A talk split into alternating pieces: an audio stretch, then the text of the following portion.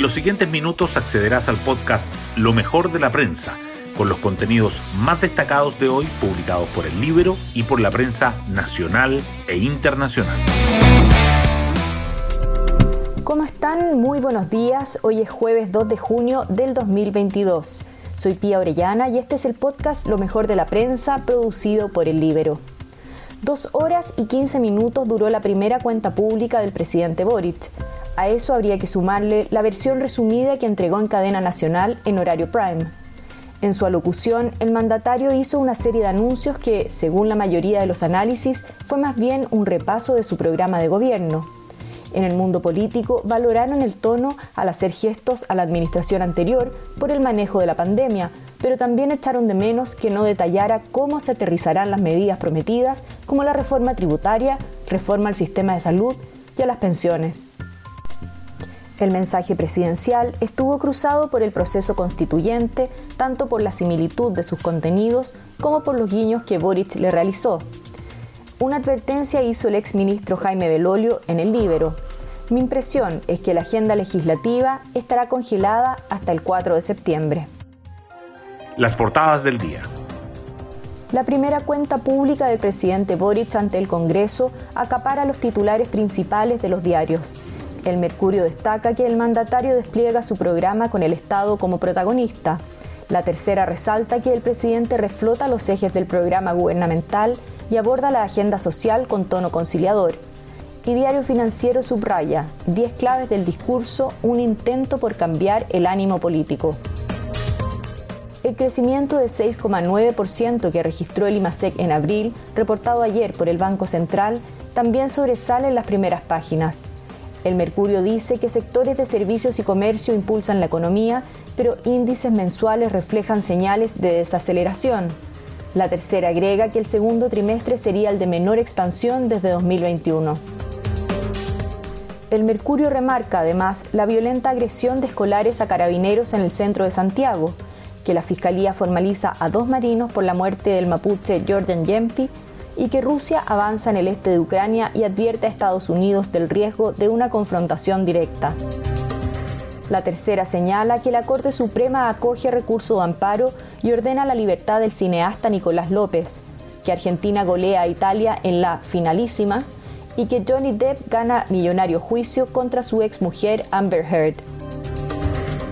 Diario Financiero abre su portada con la noticia de que AES Andes consigue luz verde para reactivar la interconexión energética entre Chile y Argentina. Hoy destacamos de la prensa. En su primera cuenta pública ante el Congreso, el presidente Gabriel Boric intentó defender su ambicioso programa y a la vez moderar expectativas. Además, subrayó la necesidad de lograr acuerdos. Dijo, es cuando nos unimos, respetando nuestras diferencias, cuando mejor nos va como país. El discurso tuvo un tono conciliador e incluyó gestos hacia su predecesor el mandatario anunció que los cambios tributarios ingresarán al Congreso este mes y los de pensiones en agosto, agregando que se harán sin dogmatismo. También anunció un proyecto para regular las tarifas del gas, comprometió metas de productividad y PIB tendencial. En Apruebo Dignidad y Socialismo Democrático destacaron el ánimo conciliador del presidente y los gestos al sector para retomar el programa, pero la mención a Piñera causó incomodidad. Chile Vamos y republicanos buscarán emplazar al gobierno por temas como seguridad y preparan interpelaciones a ministros. Por su parte, el presidente de la CPC, Juan Sutil, señaló que debería haberse referido con mayor fuerza a la situación que ocurre en la Araucanía. Sutil valoró el discurso, pero también echó de menos anuncios en materia de seguridad. En la macrozona sur criticaron que el mandatario hablara de violencia rural y no asuma que hay terrorismo. Los servicios y el comercio impulsan la economía en abril, pero las cifras mensuales reflejan una desaceleración. El Banco Central reportó que el IMASEC creció 6,9% en abril con respecto al mismo mes de 2021, pero cayó 0,3% en comparación con marzo de este año. Economistas proyectan que el PIB del segundo trimestre de 2022 se ubicaría entre 4,5 y 5,3%. Un grupo de personas que participaba en una protesta agredió a dos carabineros de la tercera comisaría de Santiago que realizaban servicios preventivos en el barrio República. La Fiscalía Metropolitana Centro Norte investigará los hechos y evalúa la formalización de una mujer que fue detenida tras intentar quitarles el arma.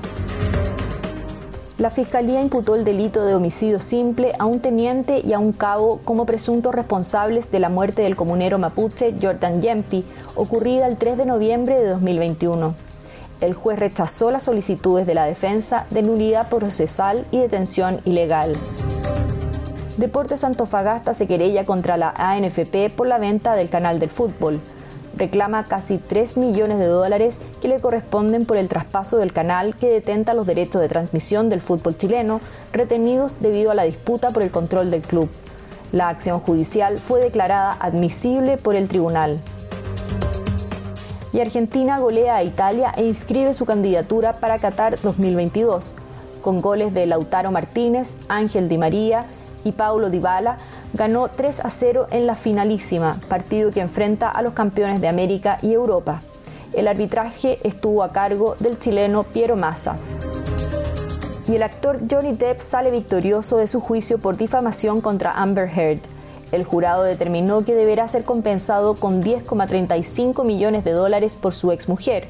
También determinó que la actriz fue difamada en un artículo, pero solo le otorgó 2 millones de dólares. Hasta aquí la revisión de lo mejor de la prensa. Que tengan un gran día jueves y nos volvemos a encontrar mañana.